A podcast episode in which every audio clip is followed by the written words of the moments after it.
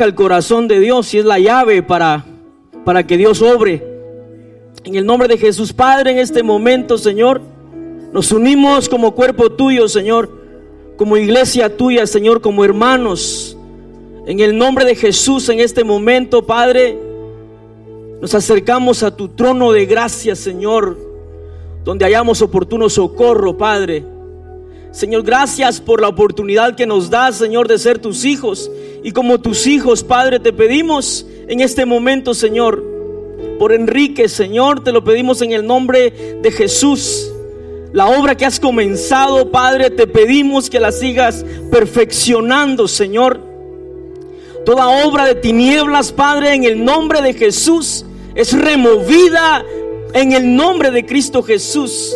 Tu palabra dice, Señor, que donde dos o tres estén congregados, aquí estás tú. Y porque estás en este lugar, Señor, te lo pedimos con todo nuestro corazón, Señor. Obra, Señor, sigue obrando, Padre. Sigue obrando en las manos de los médicos, de los doctores, Padre. Que esa sabiduría que tú le has dado, Señor, pueda ser, Señor, de bendición para la vida de Enrique, Señor. Sus huesos, sus tendones, sus pulmones. En el nombre de Cristo Jesús te lo pedimos con todo nuestro corazón, Señor, sabiendo que tu palabra dice, Señor, que clamemos a ti, Señor, que pidamos a ti y tú nos darás. Y por eso nos acercamos confiadamente, porque tu palabra lo dice, Señor.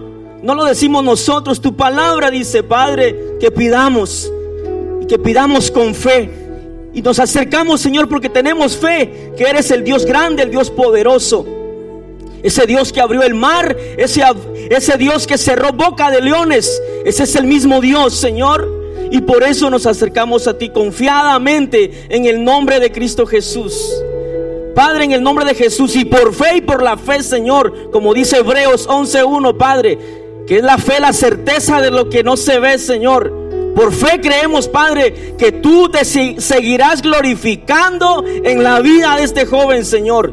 Tu nombre será exaltado, porque tu palabra dice, Señor, que todas las cosas que nos pasan nos ayudan a bien, conforme, Señor, a nuestros propósitos fuimos llamados y sabemos que hay un propósito celestial. En el nombre de Cristo Jesús te damos gracias por lo que estás haciendo, por lo que harás. En el nombre de Jesús, Padre, amén Amén y amén. Lo creemos porque tenemos a un Dios grande, hermano. Nuestro Dios está vivo. No es un Dios muerto, es un Dios vivo. Dele fuerte el aplauso a Jesús y puede sentarse. Gracias te damos, Señor. Amén. Si me pueden poner un, un fondo ahí, se los agradecería. No para que usted se duerma, hermano, no es para que usted se duerma. Fíjese que, que es bonito quedarse en casa, pero fíjese que cuando es hora de venir a este lugar, eh, algo sucede en su alma, no sé si le pasa a usted, pero eh, hay algo que se emociona dentro de usted, en el buen sentido, se emociona porque viene a la casa de, papá, de Dios. Y, bueno, bendecimos a los hermanos que no pudieron llegar. Eh, a lo mejor quisieron, pero se les presentó alguna dificultad. Yo quiero que vaya conmigo rapidito a, al libro de Génesis. No sé si soy yo, hermano, o, o creo que tengo que bajar una librita de más, pero hace mucho calor. Génesis 3, 9 al 13, por favor.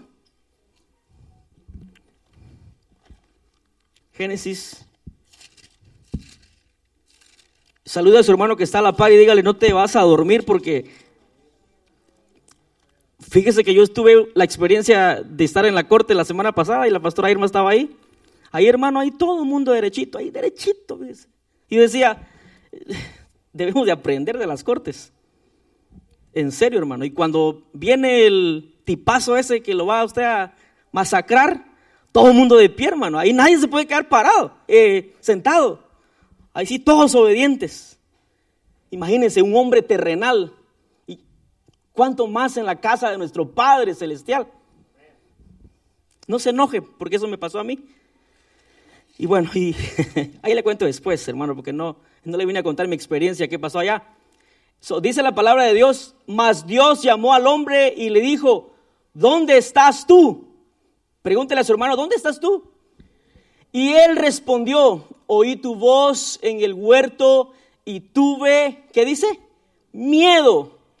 Enfóquese en esa palabra, no para que se la lleve a su corazón, pero para que usted vea de que el miedo es algo que si tú no lo puedes dominar, te puede destruir completamente. Dice, y tuve miedo porque estaba desnudo y me escondí. El siguiente, y Dios le dijo, ¿quién te enseñó que estabas desnudo? ¿Has comido del árbol que yo te mandé?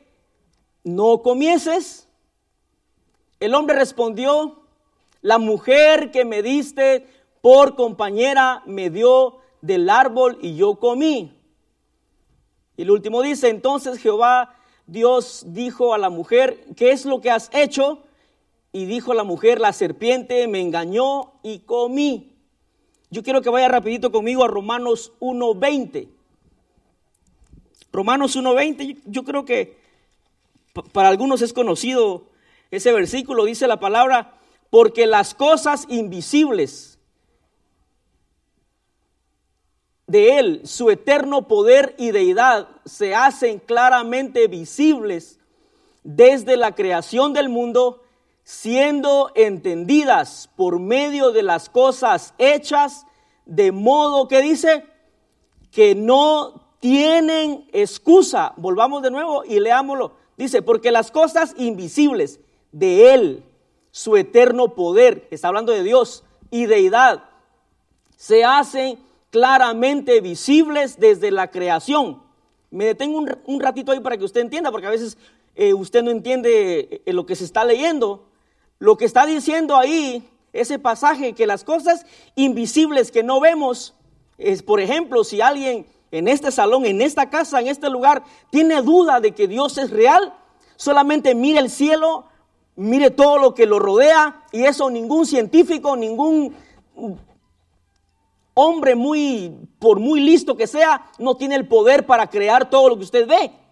Y dice la palabra, porque las cosas invisibles de Él, su eterno poder y deidad, se hacen claramente visibles desde la creación del mundo, siendo entendidas por medio de las cosas hechas. ¿Cuántos creen que Dios ha hecho este mundo, ha creado este mundo? Dice, de modo de que no tienen excusa Hermano, yo no sé cuántos se acuerdan de este, de este tema, pero como eh, a veces se nos va el tiempo, ¿verdad, Marvin? Y a veces no terminamos. Y estaba muy fuerte en mi corazón eh, darle otro enfoque a esto y, y recordarle a usted, lo único que yo me acuerdo fue que cuando lo prediqué, fue cuando Marvin Fuentes compró su casa. Eso es lo único que me acuerdo. No sé si son dos años, un año, pero y yo dije, Señor, eh, si eso quieres que yo traiga, lo voy a volver a traer. Y fíjese que descubrí algo, yo no sé si, si, si voy a estar bien, Pastor Carlos, y los que son bíblicos aquí tienen todo el derecho de opinar, pero fíjese que por años hemos venido, hasta yo lo he dicho, que Moisés es tartamudo, era tartamudo. Y hermanos, y yo me encontré con un pasaje que más al rato se lo muestro, que la Biblia, si usted va escarbando y escarbando, y eso es lo bonito de la Biblia, que cuando usted escarba a profundidad y, va al original, lo que la Reina Valera o tradujeron y que nosotros decimos, y por años, hermano, yo desde chiquito, no, que Moisés era tartamudo, y en otros idiomas, que era gago, que era no sé qué, que no sé cuánto. Pero hay un pasaje en los hechos, si no estoy mal, y lo trajo ahí apuntado, hermano, me emocioné, yo dije, wow, yo tengo que decir esto porque yo lo he predicado. Y que Moisés que le puso excusas a Dios porque era tartamudo. Se lo voy a explicar más al rato. Yo, sé que ya se quedó picado, hermano. Tranquilo. Eso le pasa por por no leer y no descubrir. Hermano, nos hemos perdido tesoros escondidos en la Biblia por no descubrir, por no tomarnos el tiempo. Y nos pasa, cuando yo descubrí esto, dije, nos pasa como aquellos loros. ¿Cuántos conocen los loros en su país? Pericos. Que cuando están tiernitos, cualquiera le puede meter el dedo. Sin atol o con atol, pero ahí van. Y así somos a veces los cristianos, hermanos. Por no descubrir, por no tomar el tiempo, cualquiera nos da a tol con el dedo. Y sin embargo, la palabra está clara. Y, hermano, tómese el tiempo. Hay varias versiones de la Biblia y no se hicieron por casualidad, sino por un propósito. Y, pero más al rato le cuento. Y entonces yo le puse a este tema el año que lo prediqué, que, este, ¿cuándo fue que compraste tu casa? Hace un año. Casi. Ajá. Yo me quedé pensando, dije, lo prediqué cuando Marvin compró su casa, pero si Marvin hubiera puesto muchas excusas, no tuviera su casa. Y fue ahí donde saltó en mi corazón traer esto de nuevo. Y le puse, hermano, que las excusas son ladronas de oportunidades. Como cristianos, toda nuestra vida, y me incluyo, hermano, porque soy el primero en recibir esto, que somos eh, o estamos expuestos a que las excusas nos han robado oportunidades. Y por eso yo le puse este enfoque. Las excusas son ladronas de oportunidades. ¿Cuántas oportunidades de bendición o de parte de Dios usted se ha perdido por poner una excusa? ¿Cuántas? No sé cuántos eh, saben ese dicho. En Guatemala se dice Malaya. ¿Cuántos han escuchado ese dicho Malaya? Mi papá siempre decía, no, tenés que hacer esto porque cuando veas vas a decir Malaya y cuando veas Malaya ya va lejos. Hermano, hasta el día de hoy no supe quién es Malaya, pero lo que mi papá quiso decir, aprovecha hacer lo que te estoy diciendo porque te va a traer una bendición. Y yo le vengo a decir a usted aquí, aproveche la bendición, no solamente de estar en este país, qué bendición que estamos aquí, pero aproveche y no ponga excusa para escudriñar la palabra de Dios, porque hay tesoros como lo que yo le voy a contar de Moisés. ¿Usted ya lo descubrió, pastor? No, no. Y por eso viene así como que, ah, yo lo voy a tirar porque hay un versículo bíblico y los originales lo dicen, que Moisés no estaba queriendo decir que era tartamudo y sé que ahorita usted está, ¿dónde está? ¿Dónde está? Espérese. Y entonces, hermano, nos perdemos mucha bendición por poner excusas. Le cuento rapidito, mientras hacía este mensaje me acordaba de que eh, un muchacho muy querido por nosotros, eh, usted no lo conoce, pero yo sí. Eh, no, no soy yo, no soy yo. un músico de nuestro pastor Jiménez, a sus cuarenta y algo de años, hermano esperando la prometida, esperando la prometida. Y si me está oyendo, yo sé que se está riendo, porque es cierto. Y a él le gusta que uno le cuente su testimonio, porque aprende uno, hermano. Y cuando yo llego a ese lugar en ese tiempo, él esperaba su prometida y le decía, ¿cuántos años tenés? Cuarenta y tanto. Yo me asustaba, hermano. Dije, wow. ¿Y qué pasa? No, yo sé que Dios me la va a traer. ¿Y sabe qué sucedía? Cuando habían cumpleaños, cuando habían eventos de jóvenes, cuando habían cosas donde hay gente, no quería ir. Ponía miles de excusas, no quería ir. Todo el mundo decía, este no va ni, con grúa lo sacar de su casa, no sale de ahí. Y para no cansarlo, fíjese que llegó un momento donde tuvimos que ir con los hombres a un lugar, a un retiro, y desde hace un mes se venía anunciando eso y todo el mundo se apuntó. Y como yo tenía ahí, ahí como siempre metido, ¿vale? decía, mira, los de la alabanza ya nos apuntamos todos. Y si tú no vas, yo echándole miedo, ¿va? Eh, si tú no vas, no vas a tocar con nosotros. Y él me decía, ya, de verdad, porque ya todos nos apuntamos. Y, y a última hora, hermano, el miércoles en la noche, cuando se terminó el servicio, a última hora dijo, bueno, pues me voy a apuntar. Tantos años que pasaron, hermano, para eso, tantos años que pasaron. Siempre lo impulsábamos a salir y nunca salía, hermano. Y así hay personas hoy en día esperando oportunidades, muchas veces nosotros los cristianos le pedimos a Dios, le pedimos a Dios, pero Dios no va a ir a tocar tu puerta para entregarte algo que tú necesitas salir y buscarlo. Y este joven así estaba, decía, yo sé que Dios me la va a traer, durmiendo, no. Estando sentado ahí, no. Y si se ríe porque tal vez le está pasando, pero disculpe, pero es que va con el tema. Y entonces, para no cansarlo, vea, la insistencia de muchos por muchos años y que por fin dijo, voy a ir. Llegamos a Miami, todo eso, pasó el, el evento. Su hermano, su hermano tenía una amiga. Así sucedió el asunto. Hermano, solo intercambiaron pláticas. El hermano le presentó a su amiga, intercambiaron pláticas, pasaron seis meses. Y, estábamos precisamente en un cumpleaños con los pastores. Estaban los chorros de aguas como ahora. Y me recordaba por eso. Y vemos bajar al muchacho de la camioneta. Y todos, milagro, por eso está lloviendo. Vemos atrás de él la muchacha de la mano. Y todos, wow. Y para no cansarlo, hermano, valió la pena. Pero él puso muchas excusas. Ah, ahora es un residente, ya fue a visitar a sus familiares. Valió la pena. Pero me di cuenta de que muchas veces le ponemos tantas excusas a Dios y pasa mucho tiempo. Y después, cuando ya pasa mucho tiempo, usted dice, ¿por qué no hice caso? Y le estoy diciendo porque, sinceramente, vamos a llegar a una edad donde, donde usted ya no va a poder danzar como ahora. Bueno, casi no danza, va, pero ya no va a poder danzar como se debe danzar.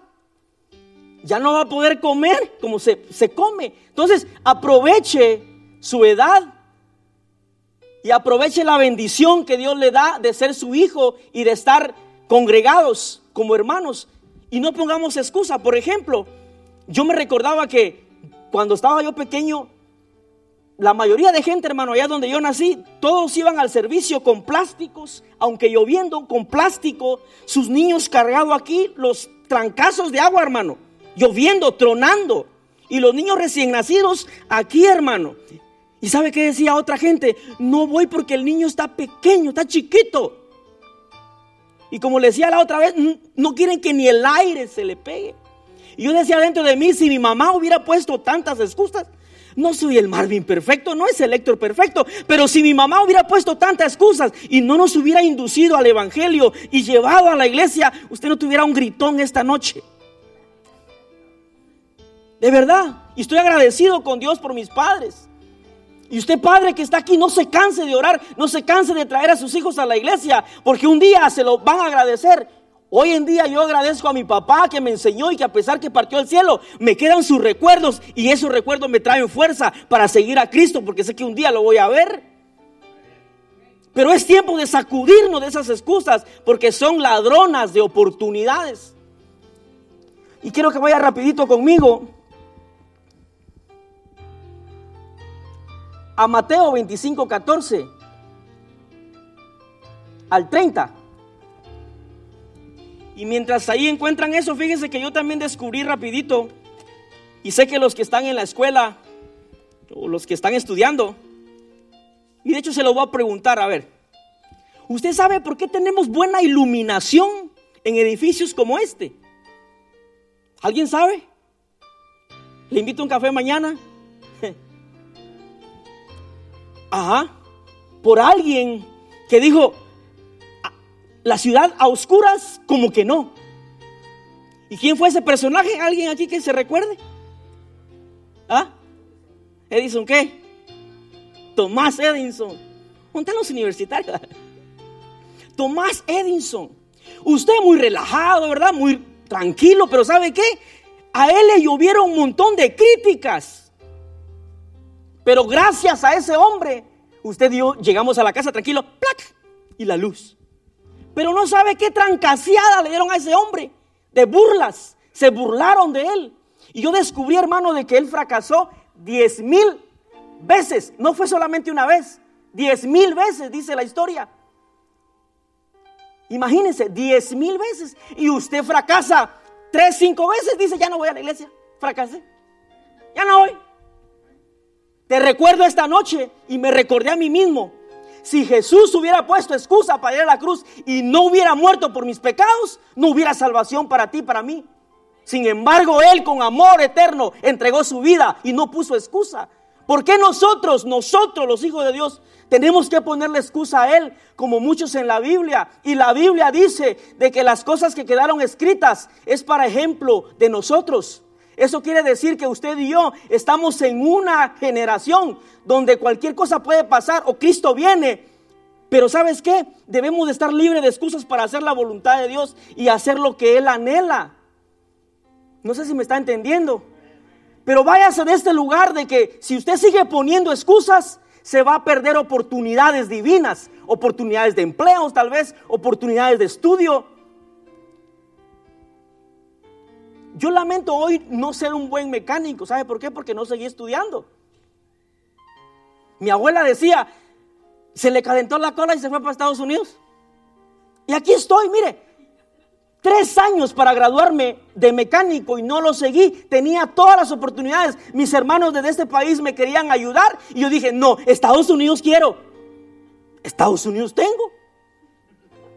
Y usted dijo lo mismo un día. Mire, si se ha perdido oportunidades en su vida, le, le doy un consejo como yo me lo di esta tarde. Basta de poner excusas. Porque al poner una excusa puede ser que Dios ahí esté la oportunidad para bendecirte grandemente. Si está aquí o lo, o lo asusté porque Moisés no era tartamudo. Espérese, vamos a llegar ahí. Usted va a decir, ah, no es que yo sepa mucho, hermano, es que no descubro tanto y hasta hoy lo descubrí. Bueno, dice la palabra, porque el reino de los cielos es como un hombre, vea, que yéndose lejos llamó a sus siervos y les entregó, ¿qué dice? Sus bienes. Y a uno dice, dio cinco talentos. Todos sabemos esta. Esta parábola dice, y a otros dos, y a otro uno, cada uno conforme a su capacidad, y luego se fue lejos. Y el que había recibido cinco talentos fue y negoció con ellos y ganó otros cinco talentos. Vea, Asimismo, el que había recibido dos, ganó también otros dos. Pero el que había recibido uno fue y cavó en la tierra y escondió el dinero de su Señor. Así hay muchos cristianos hoy en día. Así vemos muchos hoy en día. Escondemos la luz que Dios ha reflejado en nosotros. La escondemos y no la queremos dar a conocer a otros. Dice, después de mucho tiempo vino el Señor de aquellos siervos y arregló, dice, cuentas con ellos. ¿Cuántos creen que Jesús un día va a arreglar cuentas con nosotros? Y sigue diciendo, y llegando el que había recibido cinco talentos, trajo otros cinco talentos, diciendo, Señor, cinco talentos me entregaste, aquí tienes, he ganado otros cinco talentos sobre ellos. Y su Señor le dijo, bien buen siervo y fiel, sobre poco has sido fiel, sobre mucho que dice, te pondré, entra en el gozo de tu Señor. Llegando también el que había recibido dos talentos, dijo, Señor, dos talentos me entregaste, aquí tienes, he ganado otros dos talentos sobre ellos. Su Señor le dijo, bien, buen siervo fiel, sobre poco has sido fiel, sobre mucho te pondré, entra en el gozo de tu Señor. ¿Sabe qué me di cuenta en esa parte? Antes de llegar al que puso excusa de que cuando usted y yo no ponemos excusa para servir a Dios, vas a tener gozo. Vas a entrar a una vida de gozo, porque la palabra dice, entra al gozo, porque hizo algo que tuvo que haber hecho, ganó, no puso excusa para lo que el Señor le dio. Siempre vas a estar en gozo, pero cuando yo dije dentro de mí, por eso a veces nos falta el gozo, porque hemos puesto tanta excusa para servir a Dios y por eso no puede Él decir, entra hay más gozo. No puede él decir eso, porque siempre estamos poniendo excusa que esto no, que esto sí, y que esto se debe hacer así, porque es que así me gusta. Bueno, dice, pero llegando también el que había recibido un talento, dijo, Señor, te conocía. Vea, esto tan interesante. ¿Cuántos conocen que el, el Señor te conoce a ti, pero nosotros le estamos conociendo? No lo, no lo conocemos a profundidad, pero lo estamos conociendo. ¿Cuántos saben eso? Y si no lo ha conocido, te invito a recibirlo como Salvador esta noche. Dijo, te conocía que eres hombre duro, que ciegas donde no sembraste y recoges donde no esparciste. Mire, por lo cual tuve, ¿qué dice? Miedo. Lo mismo que le pasó al, al hombre en el huerto del Edén, esto le pasó a esto que Jesús está contando. Dice, tuve miedo. Número uno, fíjese. Y fui y escondí tu talento en la tierra aquí tienes lo que es tuyo. Respondiendo su señor le dijo, siervo malo y negligente, sabías que ciego donde no sembré y que recojo donde no esparcí. Por tanto, dice, debías haber dado mi dinero a los banqueros y al venir yo hubiera recibido lo que es mío con los intereses. Quitadle pues el talento y dadlo al que tiene diez talentos. Porque al que tiene le será dado y tendrá más, y al que no tiene, aún dice lo que tiene, le será quitado, hermano. Así de simple, hermano. Mire, el Señor nos ha dado tanto, tanto, tanta bendición, tanto como bendición material como espiritual. La pregunta hoy es, ¿qué estamos haciendo con toda esa bendición, con toda esa luz que tenemos? Yo decía dentro de mí, solamente somos, no sé si conocen las luciérnagas, somos solo, solo somos luciérnagas, pero no queremos dar esa luz a otros. Y hay tanta necesidad, hermano, y lo digo por mí, ¿sabe? Nos preocupamos más por lo de nosotros muchas veces. Y lo digo por mí porque estamos en el corre, corre. Esto es lo malo de este país, que estamos, corre, corre, corre. Y de repente entonces hay servicio, hay cabal que hay servicio. Hay gente que se, se le olvida que hay servicio, hermano. Fíjese. Y eso da mucho que hablar. de verdad. Yo lo he escuchado por años aquí, no, bueno, alguna vez aquí. Ay, cabal que hay servicio. Ay, cabal que hoy es viernes. Ay, hoy domingo. A mí no se me olvidó el día de mi corte, ¿sabe por qué? Porque si no, no se me olvidó. Así que le pase a usted, no se le olvide los días de servicio. Y mire, es así de simple, hermano. Si seguimos poniendo excusas, si mi papá hubiera puesto tanta excusa porque se le presentaron muchas luchas, muchas pruebas, circunstancias, hermano, pero el viejito no se dio por vencido, con falta de ortografía a veces, pero le mandaba carta a mis hermanos cuando andaban así chanfleaditos aquí en Estados Unidos. Y la, y hay cartas que hoy en día todavía existen. Siempre el consejo de él, busquen a Dios. Cuando en aquel tiempo se escribían cartas. Oh, ya se perdió eso, hermano. El WhatsApp, todo el mundo usa eso, pero las cartas, no faltaba eso. Busquen al Señor. En los videos, siempre mi papá trataba siempre de que la luz que él tenía, enviarla para sus hijos. Usted no se canse de seguir brillando y aunque venga la lucha y la prueba, Vamos a seguir brillando para el Señor y no vamos a dejar que las excusas nos roben oportunidades divinas. ¿Está conmigo? Dele un fuerte aplauso a la palabra de Dios, porque es su palabra, es su palabra, hermano. Y como le venía diciendo, dice que este hombre, el que inventó la luz, Tomás Edison, fracasó diez mil veces. ¿Se puede usted imaginar él tratando y tratando y que pasaba, no falta que hagas persona ¿va? del barrio, loco, como le hacían a Noé. Vea eso, un gran ejemplo. A Noé le decían que estaban locos. Y eso mismo yo pienso y me imagino que el pobre Tomás, ¿verdad? Ahí tratando de, de armar para que ahora en el 2022, en no sé cuántos años atrás no se había inventado el, el mentado LED o LED. Las lámparas eran amarillas, todas, ¿sí se acuerdan? todas amarillas. Y ahora todo el mundo lee. Pero todo tuvo que ver con un hombre que sacó tiempo y dejó a un lado las excusas. Y me gustó algo que él dice que decía, que las personas no van a ser recordadas por el número de veces que fracasan, sino por el número de veces que tuvieron éxito. Eso le respondía él a la gente. Él queriendo decir que un día iba a partir de esta tierra, claro, pero él le decía, no voy a ser recordado por las diez mil veces que fracasé, sino por las veces que tuve éxito. Si está aquí conmigo, hermano, pero un día usted y yo vamos a estar ante el trono del Señor. Y yo me imagino que el Señor va a decir, bueno, sabías cantar, sabías adorar, sabías predicar, sabías, etcétera, etcétera. Entregame cuentas, ¿qué hiciste, hermano? Eso da miedo, ¿sí o no? Hablemos claro. Todos, todos los de esta sala tienen talentos. Todos los de esta sala, sala va porque ya estoy pensando en la corte, en, en el templo, perdón. Todos los de este templo, hermano, la mayoría, todos no tienen excusa para nada. Todos conocen los principios bíblicos. Todos han tenido experiencias con su presencia. Todos. Y no estoy diciendo que las experiencias son malas, pero más que una experiencia, Dios quiere que dejemos las excusas, como decía la pastora, las excusas para tener una íntima relación con Él, para que todo venga a ser diferente. ¿Y pero qué excusas ponemos? El cansancio, el sueño, que tengo tantas cosas, hermano, que ponemos. Y alguien me decía un día, ¿qué es este cuerpo si un día se va a ir a la tierra? Pero que tu alma pueda ser salva.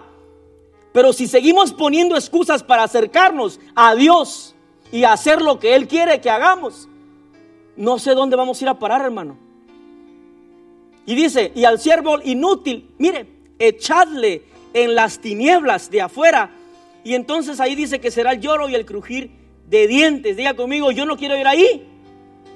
Entonces no pongamos excusa, hermano. Estamos en una generación, hermano, que Dios puede venir en cualquier momento. Debemos de brillar para el Señor, debemos de predicar su palabra. A cuanta gente te encuentres, no te olvides de que tú eres la luz de este mundo. Eres la sal de la tierra, quien le da sabor a este mundo. Y así lo dice la Biblia, somos sal de la tierra. No, pero es que yo no puedo hablar. Y bueno, ok, rapidito vayamos, mire hermano. En Samuel, eh, usted sabe ese pasaje hermano, dice que en Samuel 3, 11 al 12, Saúl hizo algo que no le correspondía. Samuel, eh, primera de Samuel 13, 11 al 12. Y de eso debemos de tener cuidado, de no hacer cosas que Dios no nos mandó hacer. Porque después vamos a estar buscando excusas para que Dios nos apruebe que lo que hicimos está bueno. Dice, entonces Samuel dijo, ¿qué has hecho? Y Saúl respondió, porque vi que el pueblo se me, ¿qué dice? Se me desertaba y que tú no venías dentro del plazo señalado y que los filisteos estaban reunidos en Micmax, me dije ahora, mire, ese es el problema del cristiano. Se comienza a inventar excusas para defender lo malo que ha hecho. Dice, ahora, dice, me dije, ahora descenderán los filisteos contra mí a Gilgal y yo no he implorado el favor de Jehová. Me esforcé, mire, me esforcé, dice, como quien dice, si digo que me esforcé, tal vez Dios va a tener misericordia. Dice, me esforcé pues y ofrecí holocausto. Esto no le pertenecía a Saúl hacerlo. En esto también debemos de tener cuidado. Cosas que Dios no te ha mandado a hacer, no las hagas, déjalo que otro lo haga. Pero cosas que tú sabes que tú lo puedes hacer y que tienes el potencial de Dios para hacerlo, no dudes en hacerlo, no pongas excusa.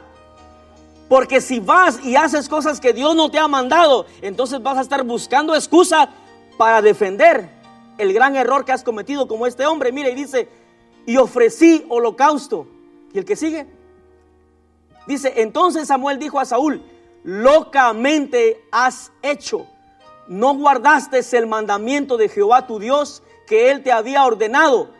Pues ahora Jehová dice, mire, hubiera, mire eso, hubiera, es como el Malaya y el Malaya va lejos. Yo me imagino que Saúl, hermano, cuando le dijeron eso, mire, pues ahora Jehová hubiera confirmado tu reino sobre Israel. ¿Para qué dice? Para siempre. No tenía que haber necesidad de otros reyes, porque Dios tenía algo que hacer con ese hombre, pero él por meter las narices donde no debía, su reinado no le fue confirmado. Yo me imagino, hermano, que cuando le dijeron eso tragó nudo, hermano. Es como cuando a usted le pasan cosas ridículas en público. Trágame tierra, dice. Que no nos pase así, hermano. Hagamos lo que Dios nos ha mandado hacer. Y número uno es predicar su palabra a toda criatura. A quien se encuentre, hermano. Si usted va rápido y le da tiempo, mira, tenemos una iglesia y dígale, claro, va, si le da tiempo, no es perfecta, pero estamos adorando a Dios ahí. Vamos. Y muchos te van a poner excusas, como por ejemplo, no, cuando yo esté bien, yo voy a ir a la iglesia. Yo tenía tíos así, que lamentablemente les, les encantaba mucho tomar y decía, mi hijo, cuando yo ya no tome, voy a ir. Y yo espero y tengo esa esperanza que en los últimos minutos de sus vidas, cuando ellos partieron, yo espero que ellos hayan reconocido al Señor como su Salvador. Pero ¿para qué esperar algo así, hermano? ¿Para qué poner excusas para buscar a Dios cuando estás bien? Ok. Alguien dijo, atribuyo mi éxito a que nunca di ni acepté excusas. De aquí en adelante, hermano, cuando usted quiera poner excusas para algo que Dios lo ha mandado y usted sabe que lo puede hacer, cuando venga la excusa, los nenes, la ropa, no he limpiado, pues ordene su tiempo y va a poder hacerlo. Pero, ¿por qué ponemos ese gran bonche de excusas, hermano? Que no, ya no me va a dar tiempo y hay tanta necesidad hoy en día, pero lo primero, lo nuestro, ¿ah? Qué mala onda somos con Dios, hermanos. Y perdón el término, pero es que de verdad somos mala onda con Dios. Nos da el aire que respiramos nos da su presencia, le da la bendición del trabajo que usted y yo tenemos. Y todavía somos llenos de cuentos, hermanos, para hacer lo que Él nos ha mandado.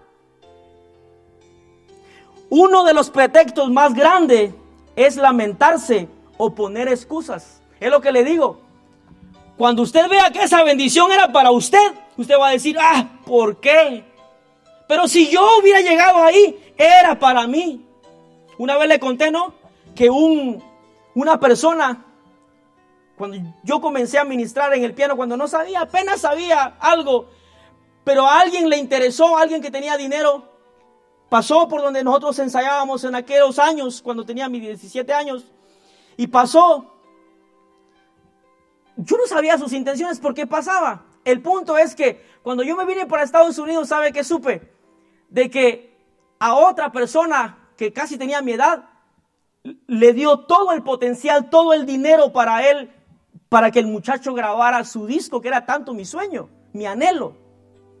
Y cuando yo supe eso, ¿sabe? Me enojé esa noche, creo que ya se los conté, ¿no cierto o no? Si no se acuerda es porque estaba dormido esa noche. ¡Qué mala onda! ¡Despierte! Mire, y cuando yo supe que ese muchacho grabó su disco, me enojé, no con el muchacho, conmigo mismo. Me acosté enojado esa noche. Y Dios me da un sueño hasta me dio ese sueño, hermano, que estaba yo en un evento y ese muchacho estaba cantando. Ahí y yo en el público enojado. Decía, eso era para mí. Y escucho la voz de Dios que me dice, si era para ti. Porque cada vez que él pasaba, estaba oyendo y en su corazón él decía, yo voy a bendecir a este muchacho para que grabe un día un disco. Era para ti. Yo ya estaba aquí en Estados Unidos. Pero como decidiste irte para Estados Unidos, Echaste a, a perder mi plan. Pero como te amo tanto, tengo que ordenar ahora otro plan para ti. Echamos a perder los planes de Dios a veces en nuestra vida, por nuestra cabeza muchas veces. Y Dios por amor, Él tiene que comenzar a armar otro plan por amor. ¿Se imagina si Dios fuera un padre malo? Ya lo echaste a perder. Mira qué haces. Así hay padres hoy en día. Cabezón, te lo dije. Mira qué hace. Pero sin embargo Dios no. Y hermano, y el siguiente año el muchacho grabó dos y tres y ahora por todos lados. No lo digo porque yo ambicionaba, sino que era mi anhelo con los muchachos que estaban conmigo. Pero decidí venirme, hermano, porque en el año que yo me vine, exactamente a los pocos meses, esa persona bendijo a ese muchacho, le dio todo, hermano, servido. Fíjese. Y ahora digo, bueno, ya ahora ya no, ya me pasó, ya saqué eso, ya dije, ya, ya. Pero en ese momento yo decía, pero si me hubiera esperado tantito. Esa persona, porque cuando salió el disco de ese muchacho, en la portada decía el muchacho, agradezco al Señor fulano de tal por bendecir mi vida y por bendecir el reino de Dios. Y yo enojado, hermano. No se enoje con Dios cuando usted echa a perder los planes de Él. Y por eso debemos de atender bien a lo que Él nos dice en su palabra, para que hagamos lo que está en su voluntad y no lo que está en nuestros deseos. Ya conmigo, no lo que está en nuestros deseos, sino en la perfecta voluntad de Dios. vaya conmigo rapidito a Éxodo 32, 22, 24. ¿Cuál es el tema? Me gusta preguntar, hermano, para si está poniendo atención. Eso, las excusas son ladronas de oportunidades. Una vez yo le decía a una, a una persona en Guatemala, ¿y por qué no danzas? Es que el zapato me hace ampolla, dice. Hermano, le pregunto a usted, ¿por qué no danza? No me responda. Pero ¿sabe qué? Y también digo a las personas, molestando, ¿verdad? Pero con intención de llegar a su corazón. Si tus medias no se bajaron, tus calcetines no se bajaron, es porque no danzaste bien. Porque las, los calcetines tienen que estar bien desacomodados. y ahora usted va a revisar, ¿verdad? Imagínense que hubiera una revisión, revisión de calcetines, por favor. Se acaban las excusas para danzar. Pero no, hermano, dance para el Señor con gozo y alegría sin que nadie se lo diga. Dice, y respondió, a, y respondió a Aarón, dice, no se enoje, mi Señor, tú conoces al pueblo que es inclinado, que dice, a mal. Y el siguiente, porque me dijeron, mire, haznos dioses que vayan delante de nosotros. Porque, ¿qué dice? Porque a este Moisés, el varón que nos sacó de la tierra de Egipto, dice, no sabemos qué le haya acontecido. Y yo le respondí, ¿quién tiene oro? Apartadlo y me lo dieron y lo eché en el fuego y salió este becerro. Mire, qué cosa tan ridícula, hermano. Echó el oro en el fuego y salió. No, hermano, hubo alguien que lo hizo, pero este hombre estaba tratando de esconderse en una excusa y estaba metiendo de cabeza al pueblo. Tengamos cuidado con las excusas, hermano. Aún así veas que las cosas de Dios se tardan un poco, tenga fe y paciencia y perseverancia más que todo. Persevere, porque ¿sabe qué dice la Biblia? Que el que persevere hasta el fin, este que dice, será salvo. No, pero muchos dicen, no, el Señor no viene, me voy al mundo, me echo una bailadita, me echo una copa, me echo esto. No, hermano, esa pequeña excusa de locura te puede sacar de la salvación. Sería conmigo, no hay excusas para servir a Dios. Y entonces dice, y le respondí, ¿quién tiene oro? Apartadlo. Y me lo dieron y lo eché en el fuego. A él estaban preguntando qué pasó y él comenzó a poner a todo mundo de cabeza. Y a veces nos pasa así, hermano, como lo, que le pasó a Adán. Echó de cabeza a la mujer y la mujer a la serpiente y etcétera. Y Dios le estaba preguntando, ¿dónde estás tú? ¿Le ha pasado? En la escuela yo tenía a veces compañeros, hermano, que, que sucedían cosas, por ejemplo, a veces. ¿Y quién fue? Decía la maestra. Y todos como niños, hermano, y como que si no mataban moscas. Y de repente le caía la chibolita a usted, a su casa y a y armar el bochorno, hermano. Pero ¿sabe qué? Dios está interesado a que no pases vergüenza. Dios está interesado a que hagamos su perfecta voluntad y está interesado en que no sigas poniendo excusas. Romanos. Eso ya lo leímos. En Juan 15, 22. Escuche esto, hermano. Dice, cuando un ganador comete un error, dice, me equivoqué Vea, cuando un perdedor comete un error, dice, fue mi culpa. Eso debió haber hecho este hombre que le dejaron encargado al pueblo. Ah, no, él echó la culpa a todos. Eso debió haber hecho Adán cuando le preguntaron, ¿dónde estás tú? Sí, Señor, fue mi culpa. Porque él era el hombre. Fue mi culpa. Imagínense que si el Señor viniera, fórmese esa escena que la trompeta suene y ya estamos en el tribunal de Cristo. Y le pregunten, ¿por qué Bonita Spring no fue salva? No solo a nosotros, ¿va? porque hay más iglesias, pero como cuerpo de Cristo, ahí no va a estar, es que pase remanente fiel. No, no, no, que pase mi iglesia. No vamos a estar por nombres, hermano, qué bonito fuera, ¿va? Porque ahí sí cada iglesia salva su pellejo. Pero no, vamos a estar como el cuerpo de Cristo. Y vamos a estar ante el tribunal de Cristo. Imagínense que nos diga, ¿por qué? Va, pues no, bonita es porque está grande, hermano. No tengo licencia como aquí su servidor. No puedo predicar a las zonas porque está muy caliente. Excusa, va. Es que, hermano, está caliente la zona con la policía. ¿Sabes el número? ¿Sabes el Facebook de la persona?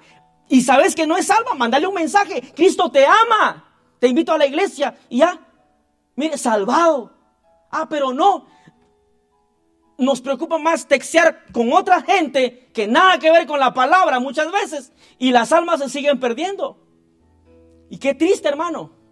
Dice, si yo no hubiera venido, dice, y ni, ni les hubiera hablado, no tendrían pecado. Pero ahora dice, no tiene excusa por su pecado. Vea, nuestros pecados, hermano, que hemos cometido, no se lo podemos atribuir a otros. Nosotros mismos tenemos la culpa. Diga conmigo, yo tengo la culpa. Si usted se ha dejado tentar, ay, es que el diablo, hermano, no el diablo a veces está quieto, ni se quiere meter contigo porque sabe el poder que Dios te ha dado. Como decía alguien, un cómico cristiano le preguntaba a alguien, ¿y qué hacías en la discoteca? Le decía a un personaje estaba buscando la tentación para vencerla. Hay muchas personas así, se creen tan fuertes y tan espirituales que dicen, yo puedo con esto. Y cuando miran, ya están hasta el piso. Y Dios no quiere eso. No tenemos excusa, mire, dice, pero ahora no tienen excusa por su pecado. Cuando cometas un pecado, no pongas excusas. Reconocelo ya. Es más rápido salir del asunto en reconocerlo que estar poniendo excusas, ¿sí o no? Es más rápido, sí, rapidito. Porque mientras más excusas pones, por ejemplo, ¿verdad? Porque aún no he terminado con el asunto de este señor de allá, de la corte, pues. Y que él me diga algo, ¿verdad? Por ejemplo, y que yo le ponga algo que nada que ver, me echo yo más peso encima. Culpable, claro. Y ya, Ah, no, pero es que fíjese, si yo le digo, no, es que fíjese que venía de la iglesia, usted qué mala onda, usted es que no debió parar. Peor me va. Sos cristiano, sabes las leyes. Peor me va. Está como un pastor un día. Y le cuento rapidito, porque usted así entiende la palabra de Dios más cuando le cuentan historias verídicas. Un pastor de Houston, él contaba, dice que iba rápido en la 75, digamos, por la calle allá que se mueve rápido, iba rápido, pastor. Y el Espíritu Santo le habla y le dice, bájale porque el policía está adelante. No, hermano, siguió él ahí. Gloria a Dios. Y pa, lo para. El Espíritu le habló tres veces y no hizo caso. Y el oficial lo para, Señor, iba usted a alta velocidad. Y el pastor se reía. ¿Y por qué te ríes? Usted sabe que el Espíritu Santo me dijo que usted estaba ahí. Imagínese, ya él sabía que usted estaba ahí. Pues a la próxima hágale caso, le dijo el policía. Hay veces que el Señor habla tu corazón a través del Espíritu Santo. Y nosotros no hacemos caso. Está ese, esa voz interior, no hagas esto, no digas esto. Y lo hacemos, hermano. Y después decimos, cabal, si era el Espíritu Santo. A la próxima, hagámosle caso. Nos vamos a salvar de muchos problemas si le hacemos caso a la voz del Espíritu Santo. Y estamos incluidos todos, hermanos, porque a veces las distracciones de la vida y del trabajo muchas veces nos sacan muchas veces, pero debemos de estar enfocados, que nuestros ojos estén puestos en el autor y consumador de nuestra de nuestra fe, salvación. A la próxima, hagámosle caso. Ah, no, muchas veces dicen, es que llevaba, así escuché allá, hermano, allá donde yo estaba hace años, en Orlando. ¿Y por, qué te pararon? Es que el servicio hoy estuvo bueno y llevaba la, la alabanza y puesta a todo volumen. Y no me di cuenta, dice. Al pastor le pusieron un ticket una vez de 250 por la 29. Él iba con su música así bien bonita, va. 200 y algo de dólares. ¿Y por qué, pastor? Es que no me di cuenta, llevaba yo mis alabanzas, dice, cantando. Hermano, claro que el Señor nos guarda y nos protege, pero también seamos sabios. Ok, ya voy rapidito, mire. En Jeremías 1.6. Y antes que termine, acuérdeme de Moisés porque no se va a quedar picado. Ok. Dice, y a causa de toda su maldad, dice, 1.6, sí. Y yo dije, ah, dice, ah, Señor Jehová, he aquí, dice, mire, yo no sé hablar porque soy niño. Mire, Jeremías, un profeta de Dios, le comienza a poner excusas a Jehová nuestro Dios. Dice, ah, Señor Jehová, he aquí, no sé hablar porque soy niño.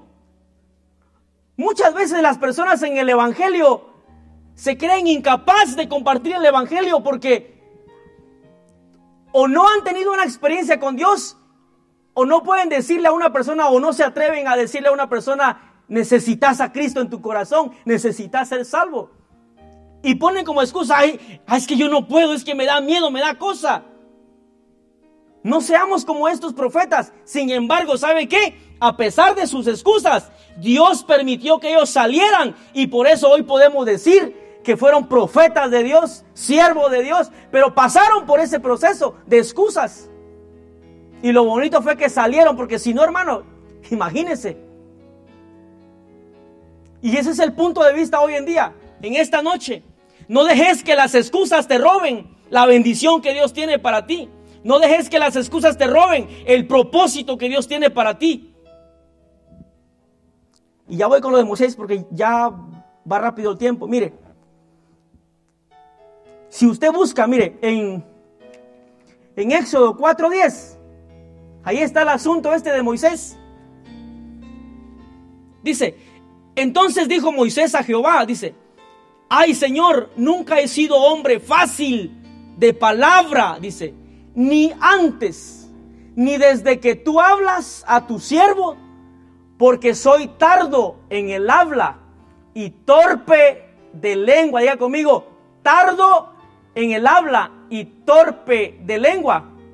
Y hermano, cuando yo comencé a escarbar, como le dije, entendí, y el original dice que no se refería a que Moisés era tartamudo. Le explico rapidito en, en breve. Lo que está explicando el original o lo que querían decir en el original es que Moisés tenía 40 años de haber salido de Egipto. Si, usted se recuerda, Moisés fue criado en Egipto, ¿sí o no? Y se suponía de que ahí estaban las, las grandes universidades, por decir así. En la realeza, pues, le enseñaron a Moisés todo. Pero cuando él salió de Egipto y estaba huyendo, fueron 40 años. Y dice que el original lo que quiere decir es que Moisés no quería ir al faraón porque se le había olvidado el fluir del idioma egipcio. Yo dije, madre mía, dije dentro de mí. Y yo predicando que Moisés era tartamudo. No era tartamudo. Lo que él quería explicar, por ejemplo, yo que no sé mucho inglés y me traen aquí a un diputado y que yo le quiera decir cosas en el idioma inglés, para empezar, no sé fluir. Y voy a comenzar a good, good morning o uh, and, uh, you know, eso quería decir Moisés, Pastor Carlos. No es que era tartamudo, dije, Padre. Así es simple. Y entonces, como comencé a escarbar otro poquito más y dice que en Hechos 7:20, vea lo que dice. Hechos. Dice, en aquel mismo tiempo nació Moisés y fue agradable a Dios y fue criado, mire, tres meses en casa de su padre y el que sigue. Pero siendo expuesto a la muerte, mire, a Moisés desde chiquito lo querían matar, hermano. La hija de Faraón le recogió y lo crió como a hijo suyo. ¿Se puede usted imaginar qué educación tuvo Moisés? La high class, lo último que había. Y el que sigue, dice, y fue enseñado Moisés en toda, mire, en toda la sabiduría de los egipcios. Y era, que dice? Poderoso en sus palabras y obras. Vea, en sus palabras, no dice, y era tartamudo, no dice, era poderoso en sus palabras. Lo que Moisés estaba queriendo decirle al Padre, Padre, tú sabes, Señor, que hace 40 años salí y no me fluye bien. ¿Y qué hizo Dios? Llévate a quién, dice, a Aarón. Porque Aarón se había quedado ahí. Y él sabía el idioma. Vea, digamos que Moisés quiso ponerle como excusa, pero recuerden, no era tartamudo. Perdóname, Moy.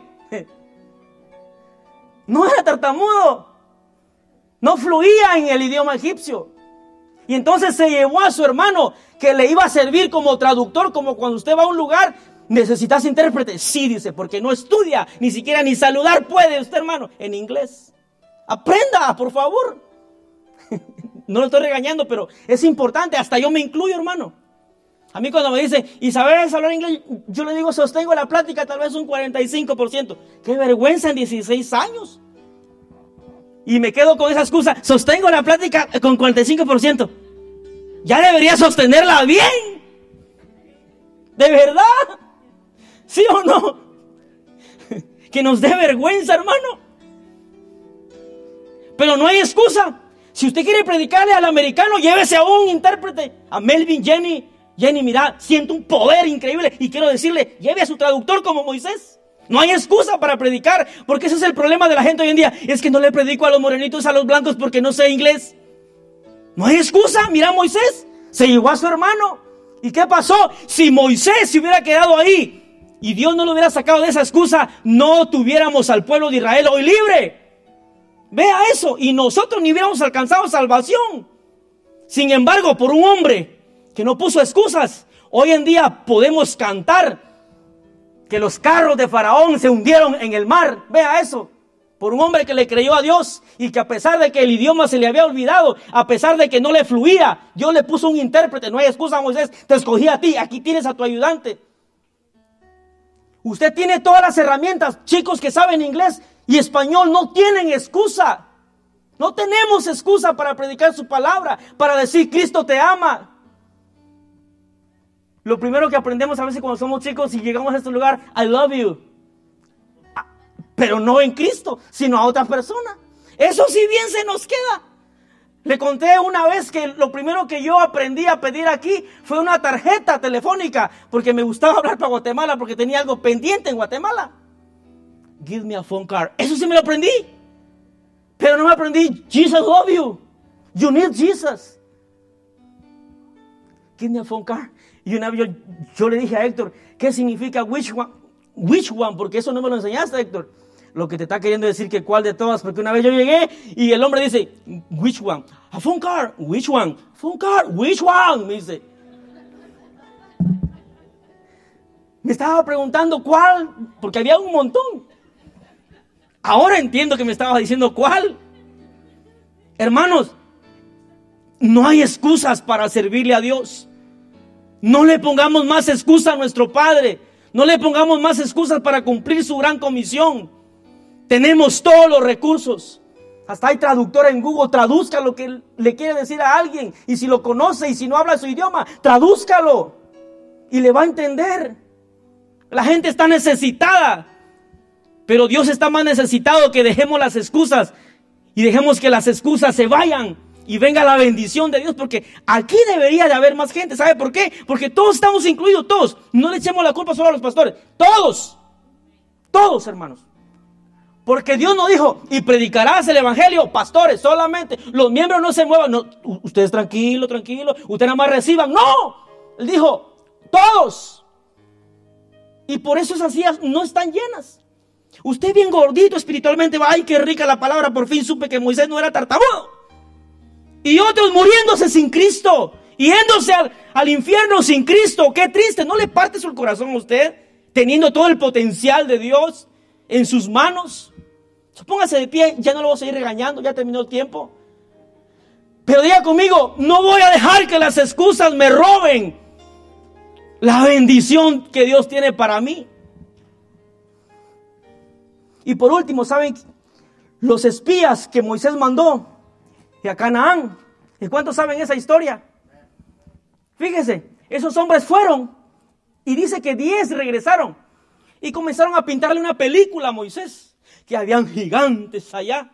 ¿Y sabe qué pasó con esa gente? Puso primero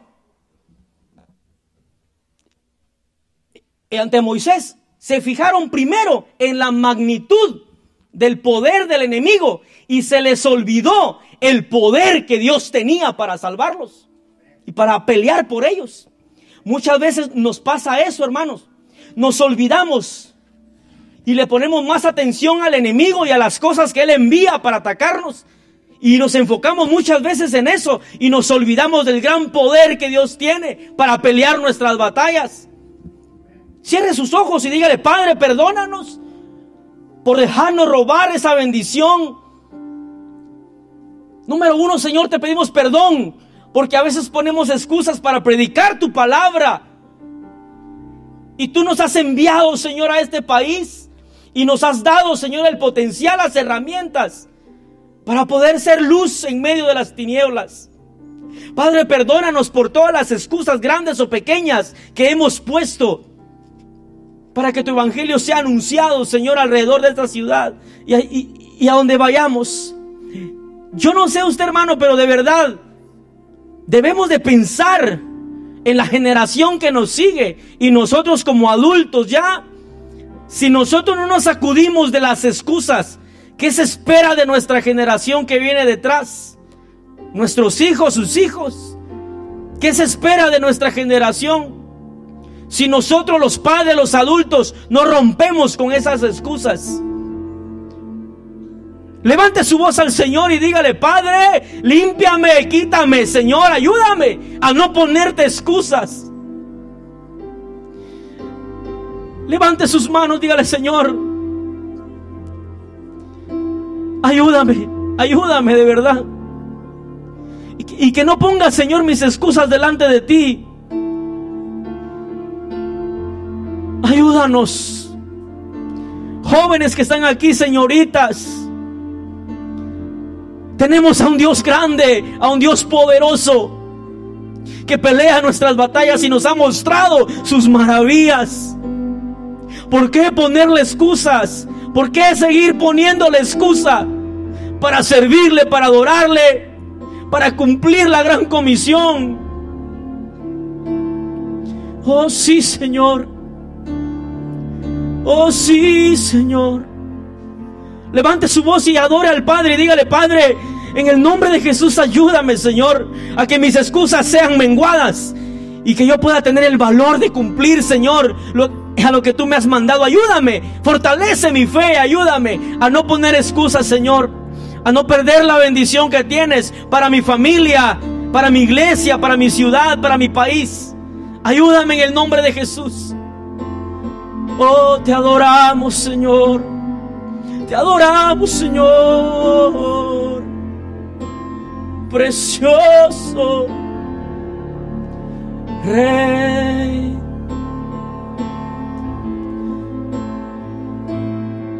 Dígale adiós a las excusas, hermano, esta noche. Dígalo con todo su corazón, con convicción. Porque a partir de mañana yo sé que todos trabajamos y caminamos por estos rumbos, por todas las calles a donde podemos ir a trabajar. Hay necesidad alrededor nuestro. Y en lugar de poner excusas, abramos nuestra boca. Porque hay un mundo tan necesitado.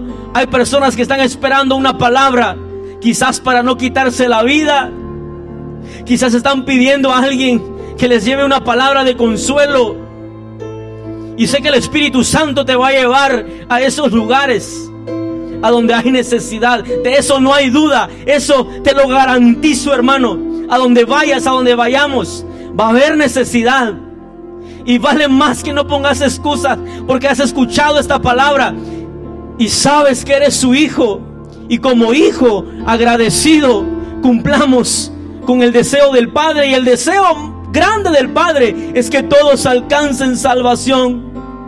Oh Señor, adoramos al Rey. adoramos. Quiero que el mundo sepa. Adora al Señor con su corazón, dígale. Quiero que el mundo vea que tú eres mi amado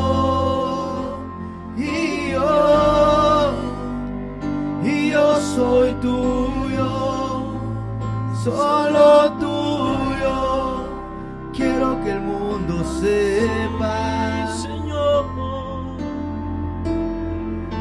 Yo quiero que el mundo vea. Dígaselo con todo su ser, dígale, Señor. Que tú eres, mi amado. Tú eres mi amado. Y yo, y yo soy tuyo.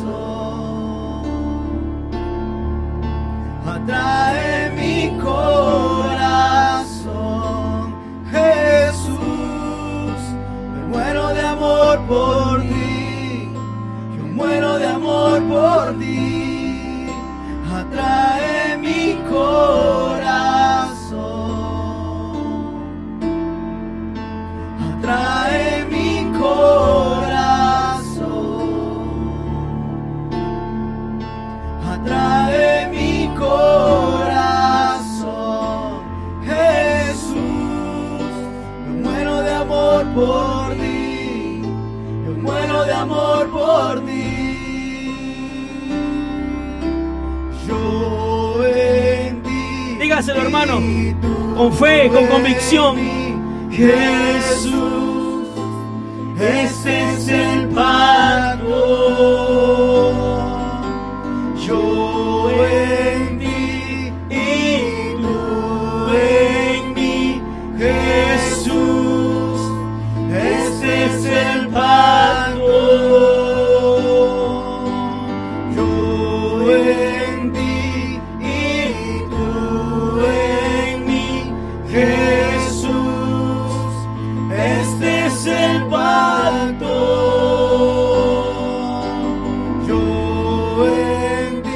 Señor.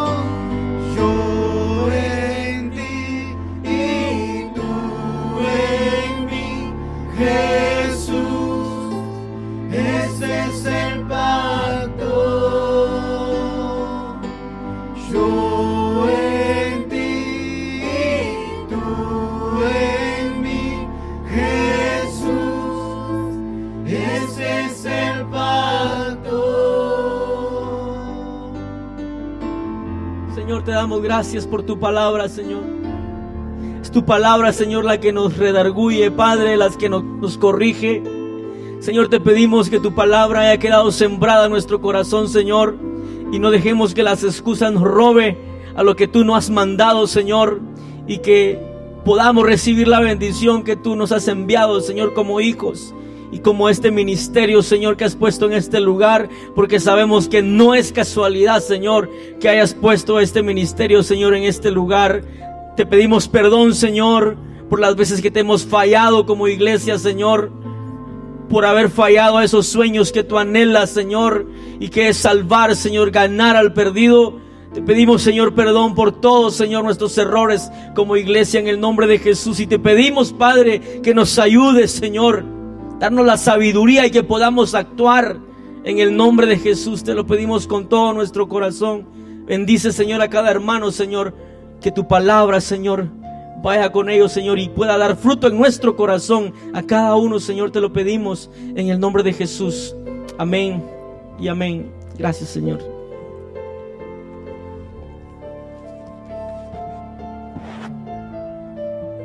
Amén. Así como estamos, vamos a darle gracias a Dios y vamos a despedirnos. Acuérdense que mañana hay un evento en la iglesia del pastor Carlos Pérez, iglesia Fuego Fresco, aquí en Morita Stream, para todos los que quieran llegar. Son para un- un- una conferencia para la familia, para todos los que puedan llegar, todas las familias que puedan llegar allí. Ya desde las 4 estarán empezando el evento. Así es que eso es para mañana. Aquí estaremos el domingo a las 5 de la tarde, como siempre. Vamos a orar. Padre Santo, Padre bueno, gracias te damos, Señor.